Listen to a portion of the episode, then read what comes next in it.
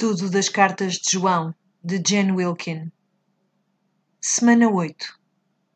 Para que saibam. Então, na semana passada vimos João a fazer um resumo dos três testes propostos nestas cartas. O primeiro era o teste da justiça, o segundo era o teste do amor e o terceiro era o teste da verdade. Na semana passada falámos nos três testemunhos, então ele apresentou-nos três testes e depois três testemunhos: os testemunhos da água, do sangue e do espírito. Gostaram da lição da semana passada? Eu gostei muito, ainda estou a pensar nela. Então, basicamente, ele agora vai fazer um, uma espécie de um PS a esta carta. E no início, aliás, no versículo 13 do capítulo 5, ele hum, faz uma espécie de um resumo daquilo que, que falou anteriormente. No estudo desta semana, eu propus-vos o seguinte: que fizessem um, preenchessem um quadro que, em que eu vos dava as referências dos versículos e depois vos pedia a razão que levou João a escrever uh, o que escreve nesses diferentes versículos. E no capítulo 1, versículo 4, ele diz que escreve para que a alegria dos irmãos seja completa.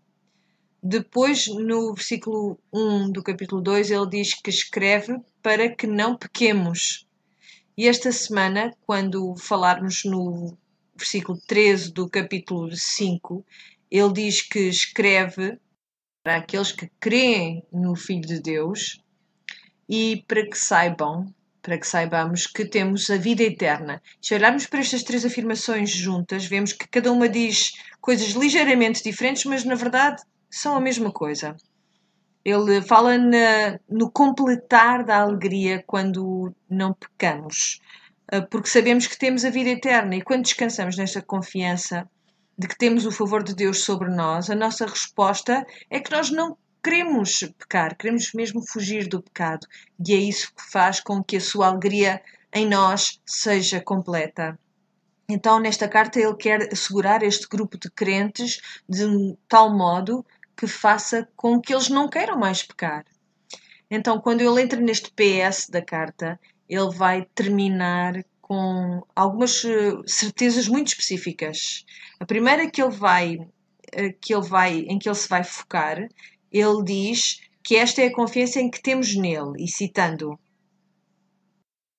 Estas coisas vos escrevi para que saibais que tendes a vida eterna e para que creiais no nome do Filho de Deus. E no versículo 14, e esta é a confiança que temos nele, que se pedirmos alguma coisa segundo a sua vontade, ele nos ouve. E se sabemos que nos ouve em tudo o que pedimos, sabemos que alcançamos as petições que lhe fizemos. Ora bem, é provável que esta passagem vos tenha soado familiar, e é verdade, porque temos lido fielmente esta carta vez após vez, e no capítulo 13 ele já tinha falado desta questão da oração com uma linguagem muito semelhante. No versículo 21 do capítulo 3, ele diz o seguinte: 21 do capítulo 3. Ehm, Amados, se o nosso coração nos não condena, temos confiança para com Deus e qualquer coisa que lhe pedirmos, dele a receberemos, porque guardamos os seus mandamentos e fazemos o que é agradável à sua vista. Então, ele já tinha introduzido esta ideia de que a pessoa que guarda os mandamentos de Jesus tem aquilo que pede. E quando ouvimos isto, pensamos: isto é maravilhoso, basta-me obedecer e Deus vai fazer exatamente o que eu lhe pedir. Mas é óbvio que sabemos que não pode ser assim tão simples e também sabemos que não podemos ganhar o favor de Deus, por isso inferimos que tem que haver algo mais do que aquilo que parece numa primeira leitura. No livro de estudos desta semana, eu pedi-vos para olharem para o Evangelho segundo João. E o Evangelho segundo João eu dava-vos a referência do capítulo 15. Versículo 7, ele dá-nos uma, uma, uma espécie de uma perspectiva uh, daquilo que pode querer dizer este versículo. Vamos olhar para o versículo 7, então, do capítulo 15. Ele diz o seguinte: Se continuarem unidos a mim e não esquecerem as minhas palavras, hão de receber tudo quanto pedirem.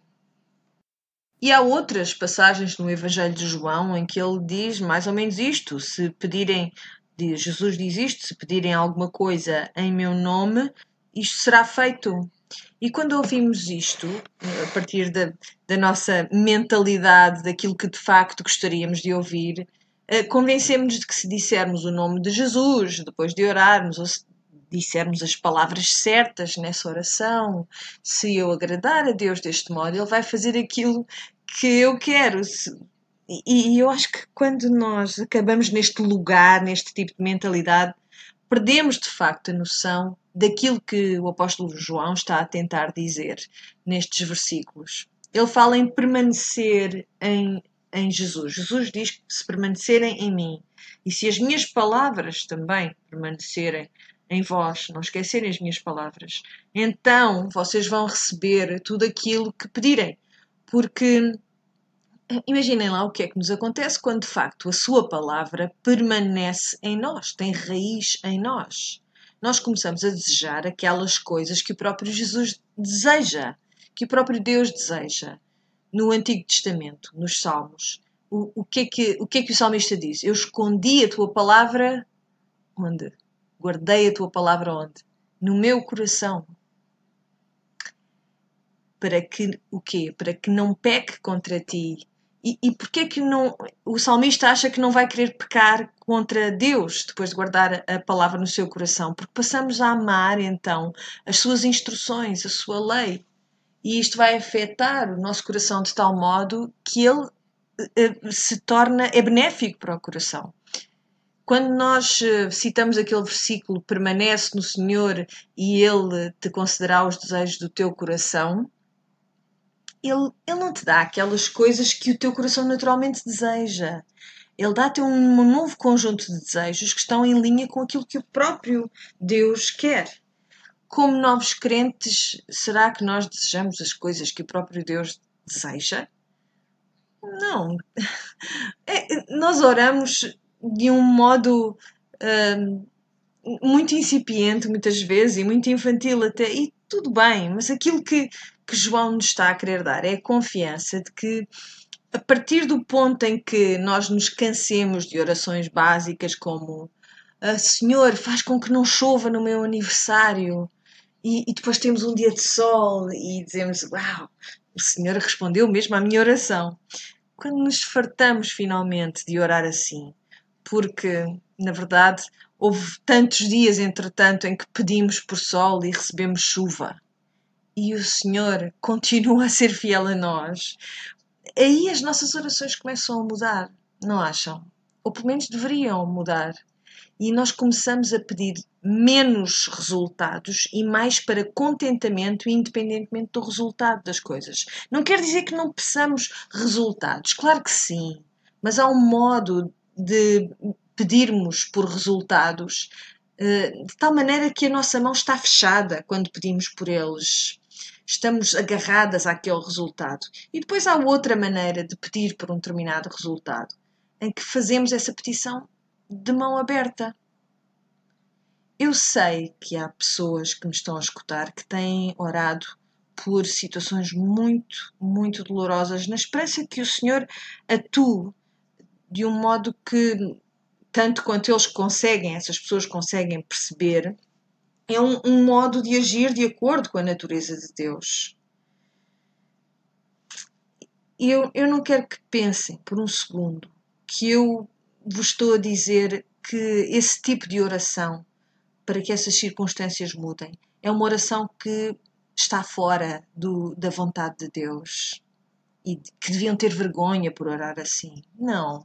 Nós oramos tanto quanto conseguimos entender das circunstâncias e, e pedimos ao Senhor, dizendo simplesmente: Senhor, eu não estou sentada no teu trono, uh, não estou, mas isto parece-me ser certo, por isso, Senhor, age neste lugar. E depois, quando vemos qual é o resultado e dizemos: Senhor, eu confio em ti, de algum modo isto é de acordo com a tua vontade. Talvez neste momento ainda não acontece, mas em, em, eu acredito que virá a fazer sentido, que as coisas funcionarão do modo que me parece estar em linha com a pessoa que tu és, Deus. Não é fácil. Quando alguém está doente, quando alguém morre, quando acontece uma tragédia na nossa vida, nós nunca devemos dizer estas coisas com ligeireza. Nunca, nunca devemos, principalmente, nunca devemos abeirar-nos de alguém que está em sofrimento a partir desta posição de alguém que não está a passar pelo mesmo sofrimento. E, e dizer a essa pessoa: Ai, o Senhor com certeza vai resolver tudo, o, o Senhor tratará de tudo isto. Não te atrevas a dizer este tipo de coisa a alguém que está neste lugar de sofrimento. Nós temos que compadecer-nos com essa pessoa, temos de chorar com essa pessoa, de sentir a dor dessa pessoa. Temos que deixar que ela sinta essa dor. A única coisa que nós podemos fazer é dizer: Posso orar por ti? E se ela pedir: Podes orar para que o meu marido seja curado? Só tens que dizer sim. Eu faço isso, eu oro para que o teu marido seja curado. E, e, e oramos assim por um resultado, é verdade, mas de mão aberta. Há uma grande diferença entre orar por um resultado de mão fechada e de mão aberta. Quando oramos com a mão fechada à volta de um resultado, é como se estivéssemos à espera que o Senhor prove que de facto é quem Ele diz que é. Eu lembro-me quando o meu filho estava a aprender a, a orar. Enquanto pequenino, era uma criança, uh, e ainda não entendia muito bem aquilo que nós estávamos a dizer. E ele, mas ele aprendeu a oração do Pai Nosso, aprendeu-a na igreja e aprendeu-a também no, no, grupo, a orar. E quando começou a recitá-la, e, nós ensinávamos, uh, dizendo nós um, um versículo, e, e, eles depois repetiam o versículo a seguir a nós. Uh, e como de facto há, há palavras que não são tão perceptíveis para as crianças, eu lembro-me que ele começou a, a orar a oração do Pai Nosso, dizendo: Santificado seja o meu nome, seja feita a minha vontade, assim na terra como no céu. Porque meu é o reino, o poder e a glória para todo sempre. Amém. E eu pensei para mim: nunca ninguém orou tão honestamente como esta criança. Um, e aqui a questão é que tantas vezes, apesar de estarmos a dizer aquilo que é certo, na verdade a nossa mente está aí nessa, nesse tipo de oração como o meu filho orou, sem, sem se aperceber. Faça-se a minha vontade, venha a nós o, venha a nós o, o meu reino. Uh, e, e é, é, difícil deixarmos de orar de acordo com aquilo que nós queremos e passarmos a orar de acordo com aquilo que Deus quer. Eu quero dizer-vos que muitas vezes nós estamos convencidas que estamos a fazer esse esforço para orar de acordo com a vontade de Deus e na verdade não estamos a fazer. Eu acredito que, apesar de tudo, o, o Senhor, o Senhor reconhecendo a nossa falha, honra as nossas orações, mesmo que elas não estejam a refletir perfeitamente a vontade de Deus. Eu acho mesmo que é isto que acontece. É isso que eu vejo. Ele honra essas tentativas de orarmos de acordo com a vontade de Deus.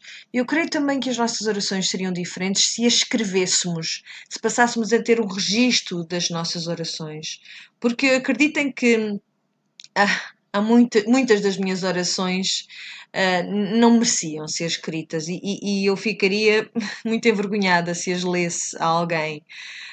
Porque eu tenho que reconhecer que muitas das minhas orações são acerca de mim, Senhor, eu quero que isto aconteça, estou frustrada com isto. Senhor, ajuda-me a, a, fazer com que esta pessoa seja mudada.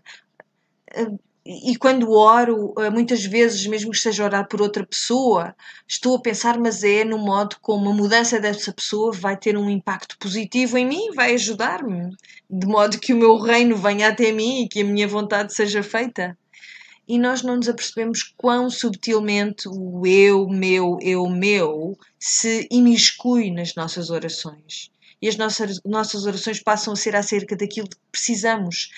E eu acho que há um sinal que é muito evidente de que nós estamos a, a orar de um, um modo que, que deixa até o Senhor frustrado.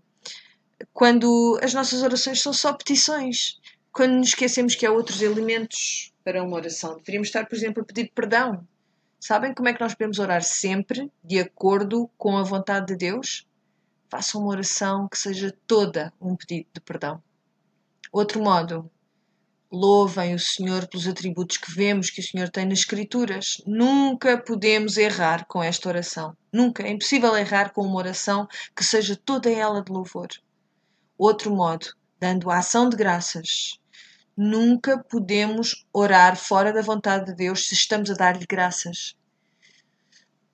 Muitas das nossas orações não são caracterizadas por estas três coisas, mas por uma outra coisa da petição, da petição, da petição, da petição. Sabem como é que isto se traduz na nossa realidade todos os dias, na nossa casa? Mamã, mamã, mamã, mamã, mamã, mamã, mamã, mamã, mamã, mamã. E eu, ai, eu, por favor, eu acho que a próxima palavra que vai sair da tua boca não vai ser propriamente obrigada por tomares conta de mim, eu só quero louvar a tua compostura no dia de hoje, eu quero confessar-te que eu acabei de deitar um rolo inteiro de papel higiênico pela sanita abaixo. E depois tirei uma caixa inteira de lápis de cera e puxei o autocolismo tenho a certeza que a seguir a mamã, mamã, mamã não vem isto. Porquê que acham então que o nosso Pai do Céu se agrada com uma oração que seja só papá, papá, papá, papá, pai, pai, pai, papá, papá, papá, pai, pai, pai, pai? Será que vamos ter com ele com estas outras com outras características da nossa oração?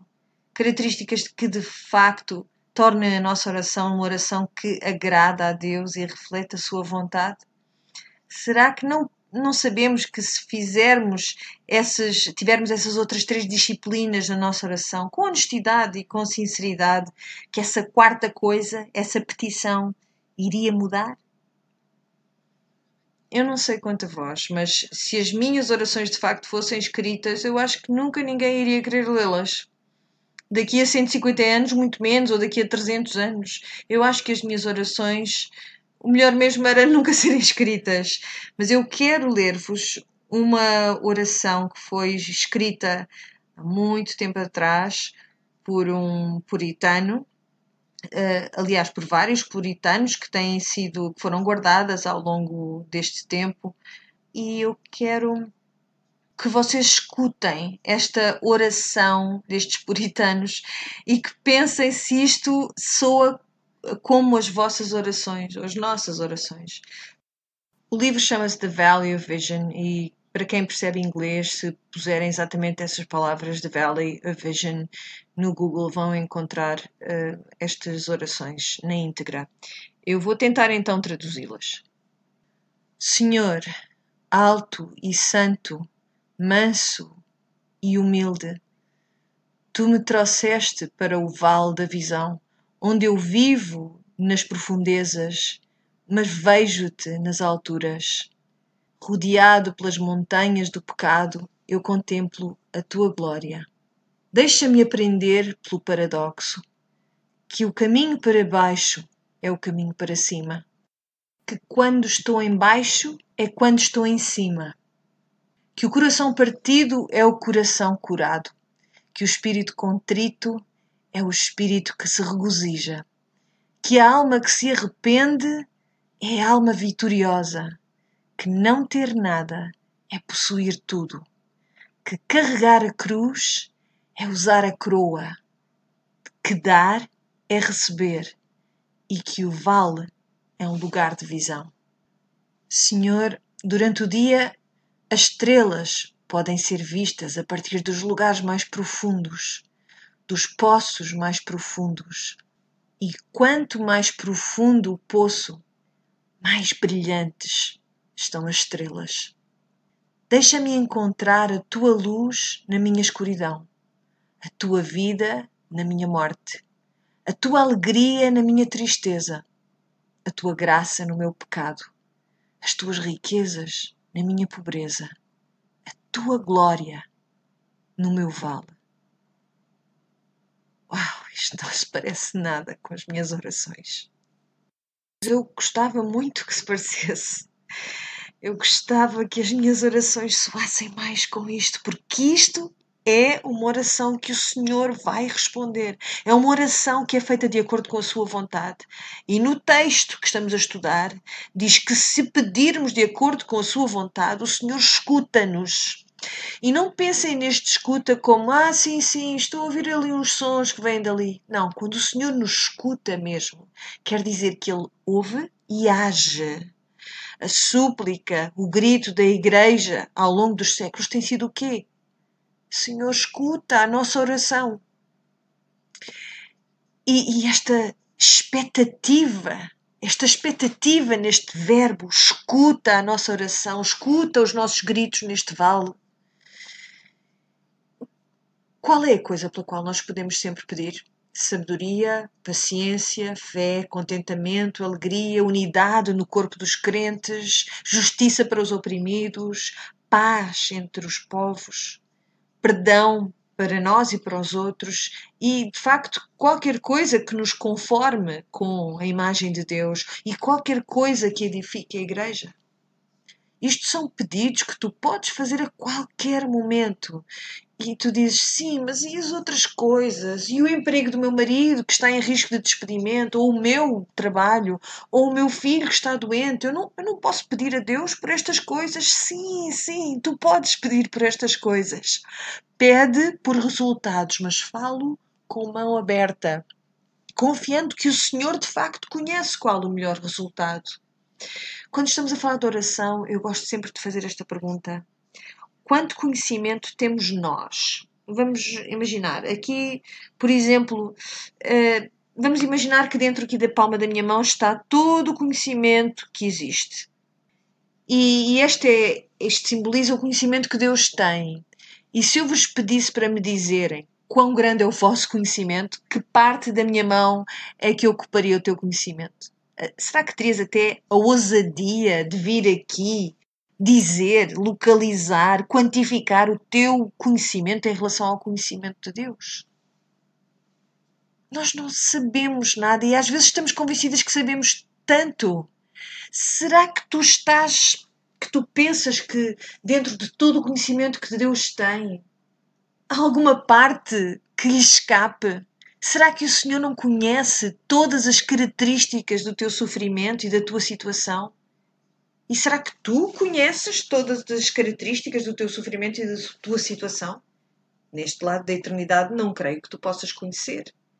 Por isso, nós erramos quando pedimos por resultados de mão fechada. As tuas petições são válidas. Ele, ele diz, ele pede que tu lhe peças coisas. Vamos voltar à, à, primeira carta de João, ao capítulo 5, no versículo 15, em que diz: E se sabemos que nos ouve em tudo o que pedimos, Sabemos que alcançamos as petições que lhe fizemos. Então há aqui uma certeza que João pede que tu tenhas.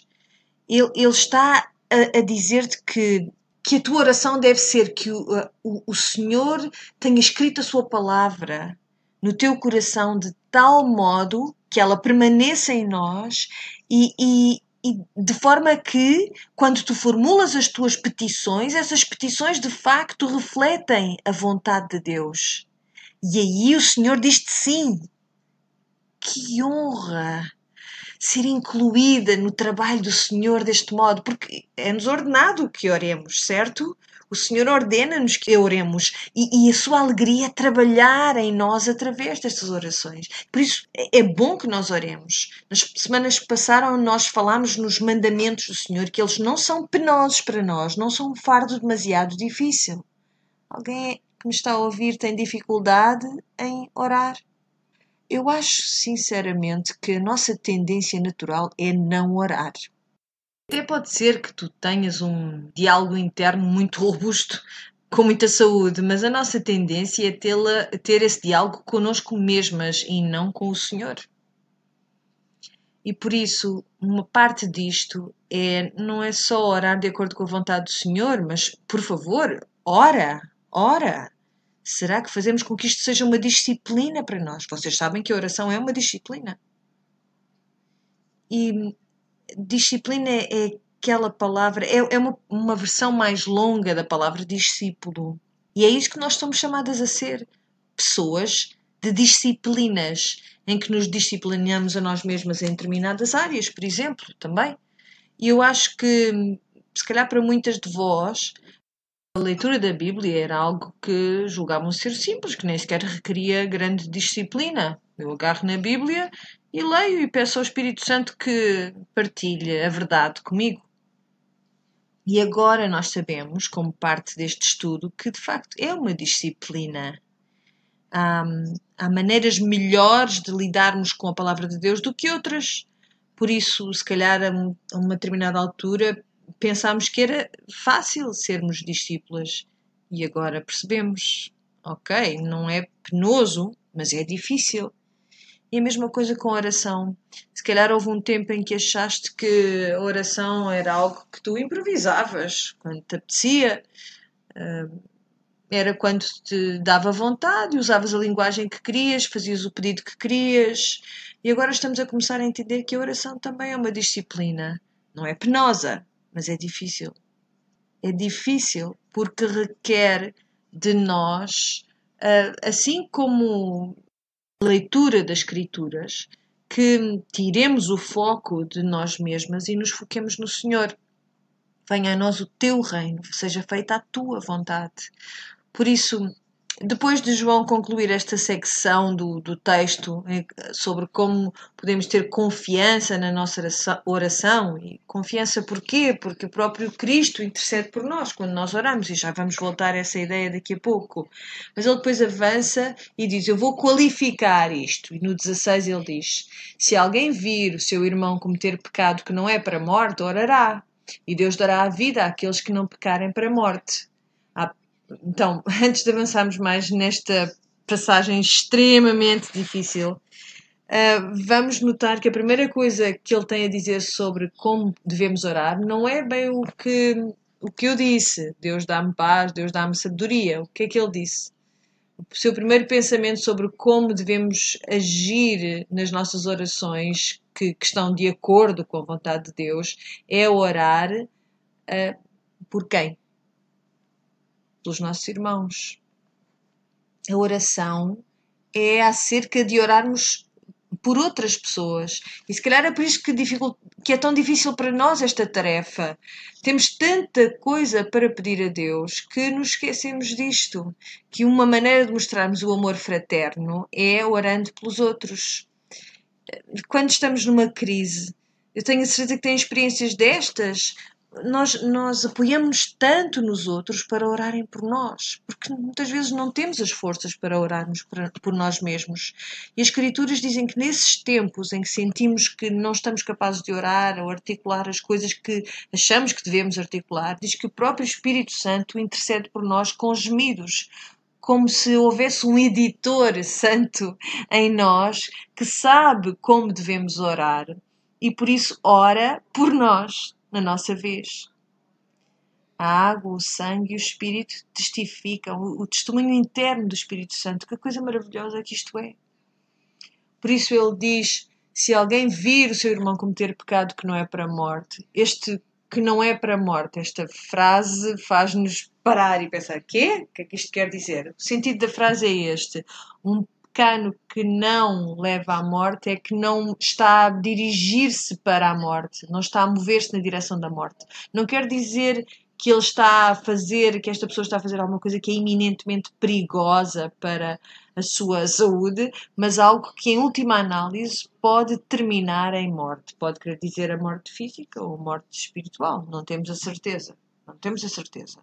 Eu, a minha tendência é pensar que ele está a referir a uma morte espiritual, se bem que nós temos exemplos na Escritura de pessoas que recebem a morte física de imediato por terem cometido um pecado.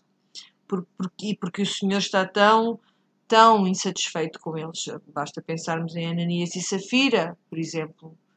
Ou, ou aquele no Antigo Testamento que tocou na arca e que morreu imediatamente, e nós pensamos, oh, ele só estava a tentar segurar a arca. Não, mas ele sabia muito bem que não era suposto ter esse tipo de interação com aquela mobília tão sagrada.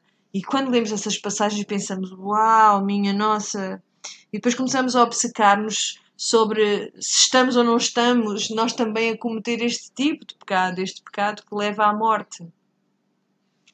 Ora bem, se é uma morte física, então quer dizer que esta passagem pode aplicar-se a crentes e a descrentes, porque diz, diz irmão, se alguém vir o seu irmão a cometer pecado. E até este ponto nós discutimos que este termo irmão se aplica ao corpo dos crentes.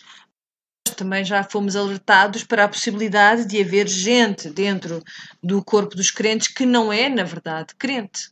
É um falso crente é a parábola do trigo e do joio, dos bom peixe e do mau peixe. Estas parábolas estão lá para nos ensinar que, eh, apesar de haver gente a quem nós chamamos irmãos e nós achamos que são irmãos, eh, eh, podem podem estar, podem na verdade não ser, não serem verdadeiramente crentes. Por isso é possível que isto aconteça. Pessoas que estão a cometer pecado que os vai levar à morte.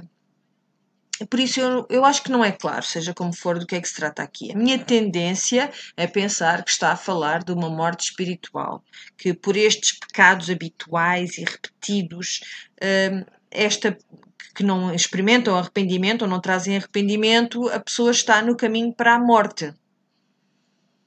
João diz que quem ama o Senhor não pode continuar a pecar. Por isso, vamos ver o que, que é que diz mais aqui. Uh, atenção a este verbo que ele utiliza. Se alguém vir o seu irmão cometer pecado, portanto, isto não deve ser um pecado subtil, é um pecado que é evidente para aqueles que estão à volta desta pessoa, algo que pode ser facilmente visto, algo que pudesse ser flagrante, óbvio. Se alguém vir o seu irmão cometer pecado, não é para a morte, orará e Deus dará a vida àqueles que não pecarem para a morte. Então, basicamente, se temos um irmão que está a batalhar contra um pecado, está constantemente a ser atacado por esta coisa, algo em que eles estão constantemente a falhar na sua necessidade de, de recusar, que, que estão sempre a cair na tentação, o que é que nós devemos fazer? Orar ao Senhor para que lhes dê vida, para que lhes dê liberdade deste pecado. E é isso que devemos fazer. Somos fiéis a eles e fiéis ao Senhor nesse ato. E por isso João diz que o Senhor dará vida àqueles que não pecarem para a morte. Mas depois diz: há pecado para a morte, e por isso não digo que ore. Toda a iniquidade é pecado, e há pecado que não é para a morte. Ora bem, Ok, cá vamos nós. Então, ele diz que há pecado que não é para a morte. Qual é o pecado que não é para a morte? João já nos disse. 1 João 1,9. Se nós confessarmos os nossos pecados, ele é fiel e justo para nos perdoar os nossos pecados e limpar-nos de toda a iniquidade. Por isso, esse tipo de pecado não conduz à morte, não é? O pecado que é confessado não leva à morte. O pecado que não é confessado não, não tem arrependimento e, portanto, vai, levar à morte. É este pecado habitual e flagrante. Ora bem, sabemos que há pessoas que parecem dar por si em pecado, apesar de nenhum de nós poder dizer que peca sem conhecimento. Senão o Senhor nunca poderia uh, pedir-nos contas sobre os nossos pecados. Mas as pessoas, há pessoas que acordam de manhã a pensar em modos de pecar, de se rebelarem. Sim, há, há pessoas que são autodestrutivas, são, são egocêntricas, não conseguem escutar nada do que lhes é dito, continuam no seu percurso, não aceitam a correção nem o aconselhamento. Eu diria que esse tipo de pessoa é um candidato para esta discussão. Alguém que não é ensinável, que acorda de manhã a pensar em maneiras de ofender a Deus, mesmo que não reconheçam que isto é assim. Há duas instâncias no livro de Jeremias em que Deus diz a Jeremias: Não ores pelo meu povo. Isso é arrepiante. Ele diz isso em resposta à sua absoluta e repetida idolatria, vez após vez após vez, sacrificando os seus próprios filhos a ídolos e, e aí Deus diz a Jeremias: Não ores por estas. Mas será que isto caracteriza o modo como o Senhor fala de como devemos lidar com pessoas que pecam? Não, mas há, há, alturas em que a sua frustração para com a nossa desobediência chega a tal ponto em que ele diz: Não ores mais por estas pessoas, porque quando o que me estás a pedir para eu fazer é ignorar o pecado destas pessoas. Nunca devemos pedir ao Senhor. Eu tenho sido tentada a fazer isto. Atenção, eh, dizer ao Senhor: Eu sei que esta pessoa está a agir de um modo absolutamente inacreditável, mas dá-lhe graça, dá-lhe graça. Mas sabes o que é que eu estou, na verdade, a dizer a Deus? Deixa-o escapar, deixa-o escapar, porque eu gosto tanto deles. Este é o tipo de oração que nós que somos chamados a não orar. Não devemos pedir ao Senhor para ignorar o pecado. Isso é muito difícil, porque eu gostava que o meu pecado fosse ignorado. Eu acho que isto revela também o nosso próprio entendimento do Evangelho. Nós achamos que o nosso pecado foi ignorado e achamos que isto é que é graça. Mas será que o nosso pecado foi ignorado pelo Senhor? Será que os nossos pecados não foram já todos, eh, não, não foram todos, eh, não receberam o seu castigo através de Jesus? Por isso nós podemos orar, Senhor, deixa, que haja misericórdia, que esta pessoa venha ao arrependimento, mas não podemos pedir a Deus que ignore o pecado das pessoas. Por isso ele diz: há pecado que leva à morte, que é para a morte. Eu não digo que orem por isso. Toda a iniquidade é pecado e há pecado que não é para a morte. Eu penso na história de Pedro, em como Pedro deu cabo do testemunho dele repetidamente. Ora bem, se o pecado para a morte fosse negar a Cristo, então Pedro deveria ir para o inferno, não é? Certo? Nunca poderia ter recebido salvação porque ele negou a Jesus. Primeiro que tudo, Jesus disse-lhe que ele ia negá-lo, pois ele fez-lo não uma vez, mas três vezes. O que é que Jesus fez? Ele restaurou a Pedro. Pedro encontra arrependimento. Eu acho que isso é. Escutem bem o que Jesus disse quando ele avisa Pedro daquilo que vai acontecer. Está em Lucas 22, 31. Diz assim: Simão, Simão, disse ainda o Senhor, olha que Satanás pediu para vos experimentar a todos, como quem passa o trigo por um crivo. Mas eu roguei a Deus por ti, para que a tua fé não falhe. E tu, quando voltares para mim, encoraja os teus irmãos. O Senhor Jesus orou em antecipação uh, para o pecado que, que Pedro ia cometer negando o próprio Deus. Porquê é que eu estou a falar disto? Porque eu acho que nós podemos olhar para esta passagem em vez de pensar em alguém que talvez conheçamos, que esteja numa situação eh, que podemos estar conscientes, eh, pensamos logo: será que isto sou eu? Será que eu vou passar este limite e o Senhor vai rejeitar-me? O que é que nos diz, o que é que nos ensina a história de Pedro? Não. As pessoas que ultrapassam esta linha não estão nada preocupadas com o facto de a terem passado. Não, não, não gastam sequer um segundo a pensar neste assunto. Por isso eu acho que quando olhamos para esta passagem olhamos, em vez de nos fixar na ideia de que devemos orar pelos nossos irmãos, fixamos nesta ideia de se vamos ou não vamos passar esta linha invisível e ir para o inferno. Eu acho que nisso nós estamos um bocadinho como todos os outros e como Eva no jardim a quem foi dito tens todas estas coisas boas e há aqui uma coisa que eu não quero que tu faças. O que é que ela faz? Ela fixou-se na coisa que não podia fazer. É, isto é saudável? Não. Para, para nenhum de nós, não é? Teve consequências para todos. Por isso, não te fixes em algo que é secundário nesta passagem. A coisa principal é que quando o teu irmão peca, intercede por esse irmão, porque o Senhor quer restaurar haverá momentos em que oramos por alguém, essa pessoa não é restaurada e corre mesmo muito mal? Sim. E eu acho que aquilo que ele está a dizer aqui é: sabes que mais? Eu absolvo-te desta responsabilidade. Por isso é uma passagem difícil, é assim, mas eu acho que não precisamos nos preocupar uh, com a possibilidade do Senhor acabar connosco por termos cometido um pecado. Eu acho que ele não que o facto de ele ainda não identificar este tal pecado que é para a morte é excelente e é intencional eu também não quero que tu vivas cheia de medo do Senhor, com terror do Senhor. Eu quero que tenhas temor a Deus, mas não que estejas cheia de terror. Por isso, como pessoas que o amam e que querem fazer a sua vontade, nós não queremos errar, preocupamos-nos com isto e queremos fazer aquilo que agrada a Deus por amor e por gratidão. E depois, João vai avançar para esta para esta porção que encerra esta carta. Ele vai falar-nos de três coisas que sabemos. E quando estudamos esta parte no, livro de estudos, eu estou curiosa em saber se as vossas orelhas ficaram arrebitadas. Se encontraram a correlação com outras três coisas que já falamos.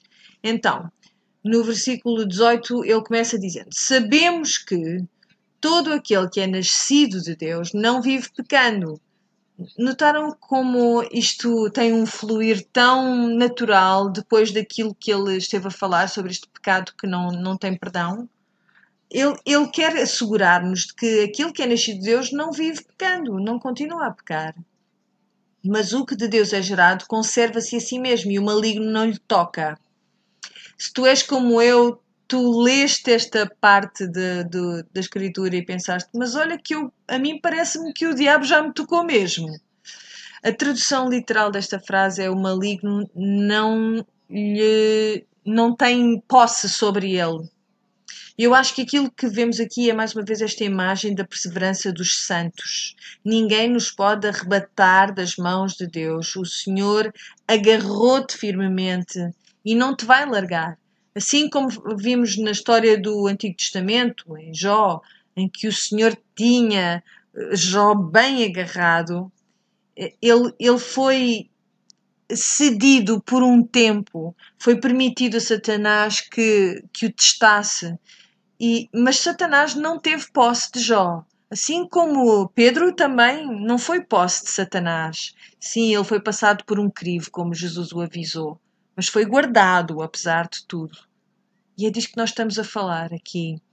Sabemos que todo aquele que é nascido de Deus não vive pecando, mas o que de Deus é gerado conserva-se a si mesmo e o maligno não lhe toca.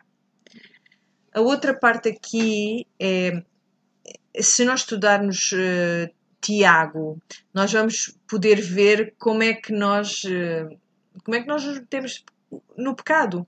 No primeiro capítulo da carta de Tiago, diz que nós pecamos por causa dos nossos próprios desejos malignos. Tu tens medo de Satanás? Eu acho que deves ter medo, mas é do teu coração maligno. Tem medo, mas é do teu coração maligno. Pede ao Senhor que te guarde, que mude os desejos do teu coração. Por isso ele depois avança no versículo 19. Sabemos que somos de Deus e que todo o mundo está no maligno. Se se lembrarem, isto já tinha aparecido antes, quando falámos no teste do amor. Lembram-se disto? Ele falou como devemos ter amor pelos irmãos e avisou que não devemos amar o mundo e as coisas do mundo, mas em vez disso amar a Deus. Vem um padrão aqui.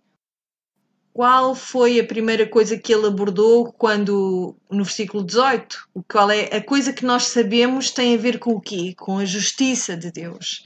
A segunda coisa que nós sabemos no versículo 19 tem a ver com o quê? Com o amor. E a terceira coisa que nós sabemos, vamos ver o que é que diz o versículo 20. Sabemos que já o Filho de Deus é vindo e nos deu entendimento para conhecermos o que é verdadeiro. E no que é verdadeiro estamos, isto é, em seu Filho Jesus Cristo. Este é o verdadeiro Deus e a vida eterna. Filhinhos, guardai-vos dos ídolos. Amém. E quando chegamos a este último versículo, parece que de repente deu-lhe uma coisa e enfiou isto assim, quase a papo seco no final desta, desta carta. Mas percebemos para já, e antes de irmos a este último versículo, percebemos para já então que esta terceira coisa que nós sabemos tem a ver com a verdade. Então são novamente os tais três testes que João aborda e propõe nestas cartas. Mas então, vamos a este último versículo será que ele, isto foi assim tão seco? Ou será que este versículo não tem tudo a ver com aquilo que ele tem estado a, a trazer até nós? Com toda a própria carta? Porque nos versículos 20 e 21, a palavra verdadeiro tem a ver. É, o que ela quer dizer, na verdade, é genuíno, por oposto a, a algo que é contrafeito. Então vamos olhar para isto desta maneira vamos reler. Uh, sabemos que já o Filho de Deus é vindo e nos deu entendimento para conhecermos o que é verdadeiro, genuíno. E no que é genuíno estamos, isto é, em seu Filho Jesus Cristo. Este é o genuíno Deus e a vida eterna. Filhinhos, guardai-vos do contrafeito. Guardai-vos dos ídolos. O que é que ele nos está a dizer? Não escutem os gnósticos. Porquê? Porque eles estão a, a, a manufaturar um, um, ídolo para ti. Eles estão a preparar um falso evangelho para ti que é muito mais confortável, porque apela ao modo como tu queres que Deus seja. Tu queres adorar um Deus que diz: Eu não preciso da obediência de ti.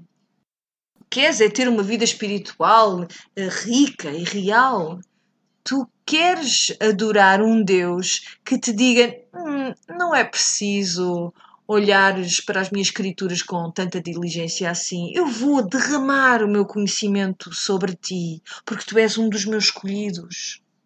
Mas escuta, não caias nessa. Sabes porque é que o primeiro mandamento é não terás outros deuses antes de mim? E o segundo é não farás imagens de ídolos, porque nenhum outro Deus é verdadeiro. Todos eles são contrafeitos do Deus genuíno. E ele está a escrever para pessoas que vivem numa era em que a idolatria existia no, no sentido literal e, e este, esta idolatria está. É, é, prevalecente, existe em todo lado. Quando vais a um jantar, provavelmente vais comer carne que foi sacrificada aos ídolos. E se és um homem de negócios, vais ter que ir a determinados rituais que são feitos para honrar outros deuses. Por isso, nem sequer podes fazer negócios ou, ou dar uma festa sem te meteres na idolatria, sem teres algum contacto, sem deixares que esta idolatria tenha os seus dedos na tua vida. Nós não vivemos em culturas assim, per se, mas será que não é exatamente a mesma coisa com a qual nós nos degladiamos? Por isso, aquilo que podemos tirar desta carta é um apelo a que, vez após vez após vez, nos cheguemos à justiça e à verdade, porque o que ele está aqui a tentar alertar-te é, é, para que não deixes que estes deuses contrafeitos se imiscuam na tua vida. Cada ídolo é, em última análise, não um ídolo por si mesmo, mas é algo que nós fizemos nós mesmas. Nós tornamos algo numa coisa a adorar e assim criamos um ídolo. Por isso, nós faremos uma de duas coisas. Nós seremos conformadas à imagem de Deus, nós seremos esculpidas à sua imagem, ou nós seremos nós quereremos conformar Deus à nossa imagem. Nós vamos esculpi-lo de acordo com uma imagem que nos sirva. E fazendo isto, tornamos a nós mesmas deuses. E vamos escolher as coisas que nos agradam em relação a Deus. Vamos dizer que é um Deus amoroso, que é um Deus misericordioso e, portanto, não é um Deus de ira. Vamos fazer Deus à nossa imagem, vamos diminuí-lo, vamos fazer com que ele seja gerível e depois vamos orar a este Deus de um tal modo que é como se estivéssemos a dizer: os meus resultados, a minha vontade seja feita é isto que é idolatria. E por isso aquilo que João nos está a dizer no seu último pensamento antes de se despedir é que nós podemos ter esta segurança pela justiça de Deus e também uma confiança pelo amor que Deus tem. Podemos ter segurança através da verdade, daquilo que é genuíno. E estas coisas vão guardar-te dos ídolos, porque vão manter o teu foco no Deus que é verdadeiro porque é que tu haverias de adorar qualquer coisa que seja menos do que isto? Por isso, esta semana, conforme nós fechamos este estudo de hoje, como é que tu tens sido tentada a fazer Deus à tua imagem, em vez de seres tu conformada à imagem de Deus? Especificamente, como é que as tuas orações têm revelado esta tendência no teu coração? Será que transformaste Deus numa máquina de multibanco? Será que transformaste Deus num gênio, numa garrafa? Quem é Deus? Como é que tu o modelaste? De acordo com a tua própria vontade? E como é que este teste pode ser aplicado a ti de tal modo que tu digas: Senhor, eu não persigo a justiça, eu acho que os teus mandamentos são penosos. Senhor, eu não amo os meus irmãos como eu deveria. Eu esqueço-me de orar por outras. Estou tão consumida pelos meus próprios assuntos que não olho para ti e para os outros. Senhor, eu não conheço a verdade como deveria conhecer. assegura o meu coração perante ti, Senhor. E a primeira coisa que eu quero pedir é que eu obedeça esse primeiro mandamento, que eu não tivesse nenhum Deus antes de ti. E Senhor, guarda-me dos ídolos, guarda-me do ídolo que sou eu mesma. Porque, adivinha, a resposta a esta oração é sim e amém. Vamos orar. Pai do céu, nós confessamos a Ti, Senhor, que nós temos trazido, permitido falsas concessões e temos adorado estas concessões. Temos dito a nós mesmas que temos criado o ídolo da família, mas na verdade temos criado o ídolo de nós mesmas enquanto a titereira destes fantoches que são a nossa linda família dizemos a nós mesmas que criamos o ideal de um trabalho, mas na verdade nós criamos um ídolo de nós mesmas como a melhor trabalhadora deste lugar, indispensável. Nós mentimos a nós mesmas e atribuímos a nós mesmas coisas que são só verdadeiras em ti e achamos que conhecemos tudo porque temos acesso à internet nós acreditamos que temos toda a sabedoria porque nós tomamos melhores decisões do que a pessoa que está ao nosso lado. Nós acreditamos que nós temos todo o poder porque nós somos influenciadoras ou porque temos dinheiro, temos autoridade que nos é dada pelos homens. Pai, quebra estas nossas falsas concepções. Senhor, ensina-nos a não escolher aquilo que é contrafeito, em vez daquilo que é genuíno. Senhor, obrigada pelo testemunho da água, do sangue e do Espírito, que testemunham que tu apenas és o Deus genuíno. E nós pedimos estas coisas no nome de Jesus. Amém.